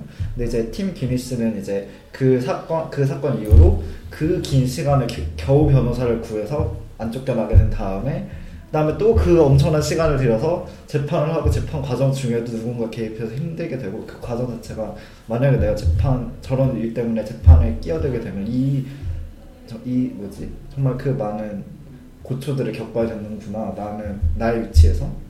근데 저 사람들 저 위의 위치에서는 정말 그냥 한번 쓱쓱쓱 하면 모든 게 해결되는구나 라는 그 부담감도 되게 많이 느꼈어 법률적인 부담감 전화를 몇 번씩을 돌려야 되고 저 판사도 찾아- 그런 얘기를 하죠. 이 일이랑 똑같은 문과에 4만 건 이상. 있다 그러면서 그 4만 건 중, 4만 건 중에서 그냥 윗사람이 한 번 쿡 찌를 수 있는 그 무언가는 또 되게 쉽게 해줄 것 같아요 좀 그 얘기 들으니까 저번에 라스터 라스터에서 제가 느꼈던 것처럼 진짜 시스템이라는 게 사람의 인생이라든가 뭐를 다 담기에는 너무나도 불가능하죠. 맞아 나도 그 생각 아무리 완벽한 법이라든가 시스템이 있다고 하더라도 사람의 일일이 하나하나의 사연이라든가 그런 걸 담기가 참 힘들구나 아직 좀 한계가 있구나라는 걸 정말 많이 느끼는 것 같아요.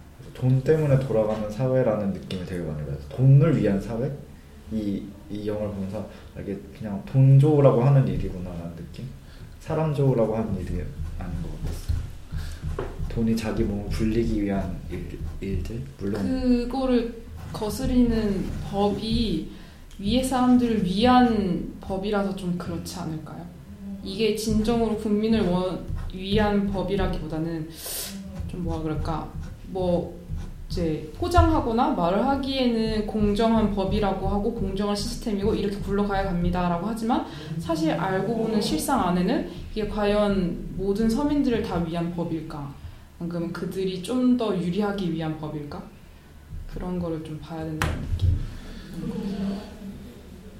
근데 이거를 위- 뭐 위에서 본 사람 위에서 위에서의 시선은 위에서의 시선도 물론 그렇겠지만 우리조차 되게 마찬가지인 것 같아요. 그러니까 크게 다를 바가 없다고 생각이 드는 그렇죠. 게 자기 일 아니면 그냥 예, 뭐 자기 시선 일. 아니면 예. 그러니까 우리가 되게 이 서브프라임 모기지 사태에 대해서 관심을 가졌다고 쳐요. 사실 보통 관심도 안 갖는 게 보통 일이지만 관심을 가졌다고 쳐도 우리가 이런 이야기를 듣고 그 사람을 직접 만나서 우리는 영화를 통해서 이 사람들을 직접 만나는 그러니까 간접적으로라도 만나는 거고 이 사람들의 스토리를 듣게 되는 거지만 우리가 이렇게 스토리로 저- 개개인의 스토리로 접하지 않고 만약에 정말 자기가 이런 거에 사회 문제에 대해서 관심이 있어서 알아본다고 하면은 과연 이런 개개인들의 아픔을 느끼기는 힘들잖아요. 느낄 수 있을까? 왜냐, 왜냐면 우리도 그냥 윗사람들이 이렇게 이렇게 툭툭 처리해버리듯이 하나의 어떤 정보나 숫자 같은 거로 그냥 넘겨버릴 수 있다는 거죠. 그러니까 예를 들어서 뭐 우리가 매일 아침 접하는 뉴스에서 실업률이 1% 늘었습니다 라고 했을 때 그 실업률 1% 안에는 얼마나 많은 사람들의 고통이나 아픔 같은 그런 내용들이 있겠어요. 그 근데 숫자로 보는 1%라는 거는 굉장히 우리한테는 작은 숫자고 뭐, 느껴지죠. 뭐 없이 느껴지잖아요. 근데 이렇게 자세하게 어떤 사람들의 이야기를 접했을 때는 정말 우주가 무너지는 그런 얘기들이 있다는 거죠. 그러니까 굳이 이게 어디 위에서 보는 거드름이라고 볼 수도 있겠지만은 우리 또한 마찬가지로 우리가 이런 서브 프라임 모기지 사태에 대한 어떤 개인적인 얘기를 담은 영화를 안, 보, 안 보았으면 안 보고 이런 어떤 뉴스로 문건으로 접했을 접했다면은 오히려 이런 거는 전혀 인지하지도 못하고 그냥 총을 든 그 귀니의 모습만 보면서 불편하다는 거죠. 저 사람의 폭력성을 보면. 그 뉴스에는 그런 것만 뜨겠죠. 이제 그런 사, 사건이 일어나서 음. 구속이 되었다 이런 것만 뜨잖아요. 어떤 사건과 내막이 있었는지는 얘기해주지 않으니까. 그래서 그 말씀하신 것처럼 그 영화의 힘이 약간 그런 게 있다고 생각을 하거든요.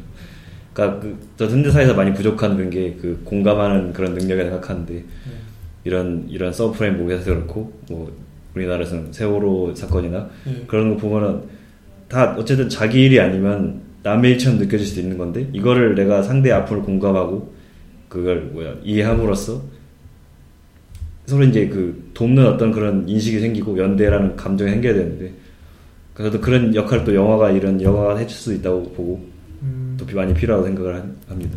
또 말을 하면서 느껴지는 거는 우리나라 그러니까 이제 스- 그러니까 우리 기술이 인간 기술이 발전하면 발전할수록 더 사건 사고 같은 규모가 더 거대해지는데 그러니까 서브프라임 모기지 자체도 엄청난 수많은 피해자가 생긴 거고 어떤 과학 기술이 커지면 커질수록 사건 사고의 더그 크기도 점점 커지는데 이게 크기가 크지면 크기가 커지면 커질수록 어떤 공유하기는 그러니까 공감해주기는 훨씬 힘든 것 같아요.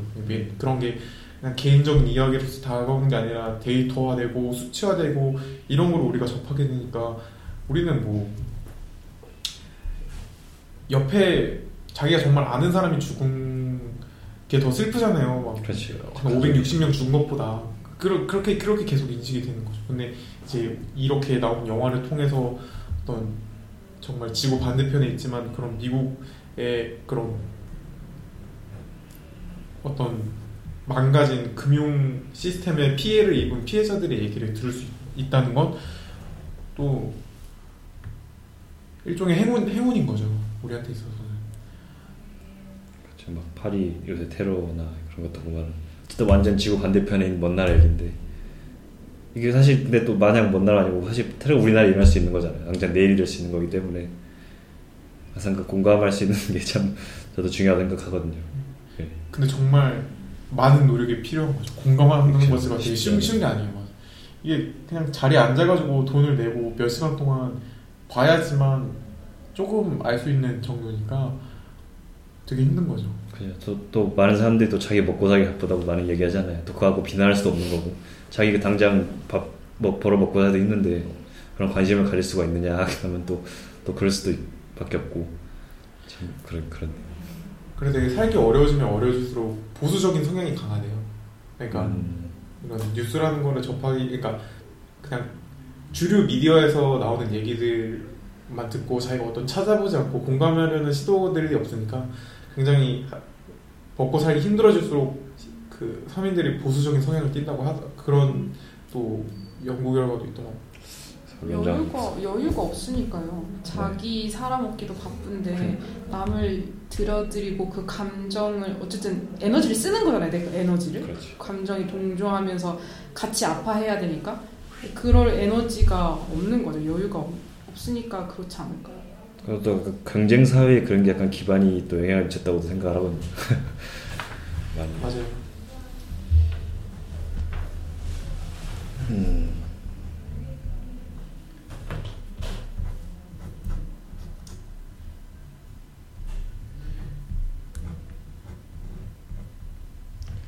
그리고 또 하나 뭔가 재밌는 점이라고 해야 되나? 영화에서 그이 릭이라는 사람이 이제 막 위에 있는 변호사도 만나고 뭐 위쪽에 있는 돈을 많이 끌어올려고 막 하잖아요. 근데 그 릭 위에 있는 사람들은 거의 거의 우리가 볼 수도 없잖아요. 음. 막 목소리도 간신히 듣는 정도 그 사람의 정체가 뭔지도 영화에서 잘 안 나오고 그러니까 우- 릭은 또 그 위에 사람이 볼 때는 그냥 지역에 음. 있는 그런 부동산 업체 중에 한 명인데 우리가 겨우 이렇게 알고 알아서 욕할 수 있는 사람이 릭, 릭 정도 위치 있는 사람들밖에 우리가 어떤 비난할 비난할 수 있는 대상이고 그 위에서 더 뭐 큰 흐름을 만든 사람들은 우리가 알 수조차 없어서 비난할 수조차 없는 그런 게 돼버린 거예요. 존재조차 모르죠. 네, 존재조차 모르는. 그게 참 더 무섭다는 거. 그거를 보여주려고 했나? 나만 느꼈나? 그럼 그- 그랬었어요. 듣고 보니 그런 것 같기도 한데. 음, 정말 그래. 그래서 그 1%라 99%를 말하지 않았을까라는 음. 생각을 좀 저는 했어요. 음. 결국은 릭도 그 사람들 입장에서는 말단이었고 그죠. 자기도 결국 그냥 99명 중에 한 명이라는 생각으로 더 이랬다는 거고 더 벗어달려고 더 그러니까 더 그랬던 것 거지. 같아요. 맞아. 어, 이게 진짜 역사적으로도 뭐라 그럴까 되게 계속 그래 왔던 것 같아요. 그 위에서 뭔가를 흐름을 만들고 이렇게 하게끔 만들고 그래서 막 역사 배우면은 십자군 전쟁도 누군가가 이게 일어, 일으킨 전쟁이다 막 이런 식으로 말을 하는 것처럼 뭔가 사회에는 약간 그런 힘이 있지 않을까 하는 중에 음.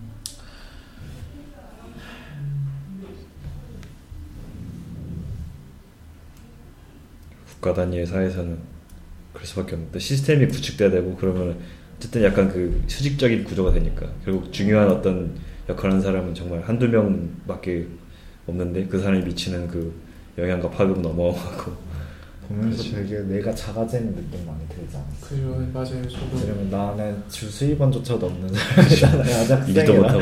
그래서 와 난 진짜 정말 눈에 뵈지도 않겠군요 그 사람들은. 뺏길 줄도 없어 뭐 박스도 없어요 그러니까요. 그래서 와나 정말 작구나 싶었어. 그리고 나중에 헬기까지 타잖아요. 뭔가 음, 와, 규모가 점점. 싶어요. 롤러코스터 타이쿤 하듯이 음, 보잖아요 맞아. 위에서 막 여기부터는 이만큼. 어디 얼마고 세계가 다르다. 그래 그런 뭐 그러면 이쯤에서 좀 정리를 하는 차원에서 마지막에 하는 우리들만의 코너죠 코다. 마지막 평이랑 벌, 별점 한, 한 명씩 돌아가면서 음, 매겨볼까요? 백구님부터 저부터 네. 아 또 맨날 처음이라 좀 불리한 것 같은데. 아 아이, 다음엔 저부터 하겠습니다. 아니, 아니, 아니. 네. 저는 일단 별점은 4점 드리고 싶고요. 음, 일단 저는 음, 일단 전적으로 굉장히 만족스럽게 본 영화였던 것 같고 오히려 제가 저희가 지금까지 했던 영화 중에서 예, 좀 메시지가 명확하고 그래서 더 좋았던 것 같다는 생각이 들고요. 어떤 그 주인공을 통해서 보여주려는 것도 어찌 보면 뻔할 수도 있는데 연기를 또 잘 해주신 것 같아서 배우분들이 재밌게 봤고 또 많은 그 공감할 수 있는 걸 많이 엮어주려고 한 것 같아서 좋았던 것 같습니다. 예. 음. 그러면 이제 저 할까요? 저는 별점 3개 드리고 음, 음, 3개인 이유는 그러니까 어, 영화의 물론 메시지는 좋았지만 어, 저는 아까 말했듯이 좀 운명 자체가 좀 한계가 있는 음. 영화라고 생각을 했고 또 영화적인 재미가 그렇게 막, 막, 이게 막 재밌게 보진 않았어요. 음. 불편, 예, 불편한 점 되게 많았는데 하루에 막, 막, 막 이렇게 막, 서, 막 이렇게 플러스 재밌고 막 이런 이런 건 아니어서 3점 드리고 음, 어, 한마디로 좀 영화를 본 감상을 정리를 하자면 왜 아는 것은 항상 불편한가? 음. 진실은 불편하다. 음, 아는 것은 왜 항상 불편한가 이렇게 좀 정리를 하겠습니다. 네. 저는 4.5거든요. 오. 왜냐면 제가 되게 후한 사람이기도 하고 후한 사람이기도 하고 저는 이게 박한 사람 됐어요. 아니에요. 되게 전 후한 사람이고 그리고 이게 되게 불편하고 불편한 얘기인 동시에 되게 흔한 얘기잖아요. 음, 네. 되게 쉽게 접할 수 있는 그죠, 얘기고 그죠. 네. 정말 흘러갈 수 있는 얘기를 잘 집어서 되게 저 입장에서는 그냥 그 커다란 구조를 재미있게 풀어낸 것 같아서 재미있게 봤거든요. 음, 되게 집안에 있는 작은 작은 집안에 있는 한 개인의 이야기도 들을 수 있었고 그 정말 큰 구조 안에서 돈을 벌고 있는 사람의 얘기도 들을 수 있어서 재미있게 봤어요. 그래서 4.5점을 줬고 그 영화에 대한 한 줄 평은 돈이 삶을 밀어내는 참혹한 현장이라고 하겠습니다. 음. 마지막입니다. 말로님 해주시죠. 말라니? 결국 이름을 몰라. 보벤이 보벤이. 아우 왜 이러냐? 아, 말로가 되게 여자 이름이라가지고 아. 자꾸 그렇게 저렇게 보세요. 진짜 사실이었던 걸로. 끌까요? 끌까요? 한번 여기까지. 여기까지. 옥, 옥상 갔다 와야 어, 저는 별점을 3.5개 드리고 싶고요. 음, 재밌게 봤고, 음, 저 제가 이 영화를 보고 나서 음, 느꼈던 거는 카메라를 어느 방향으로 대느냐에 따라 한 현상이 이렇게 다르게 보일 수 있구나 라는 음, 걸 느꼈습니다. 오, 이렇게 마무리가 됐네요. 그 처음에 정치 얘기로 시작해가지고 자본주의 얘기를 넘어서 주제도 비슷한 내용이었던 것 같아요. 어떤 시스템의 네. 그런 사회적인 얘기까지 네. 그냥 뭐 별거 아는 사, 별 아는 거 없는 사람들끼리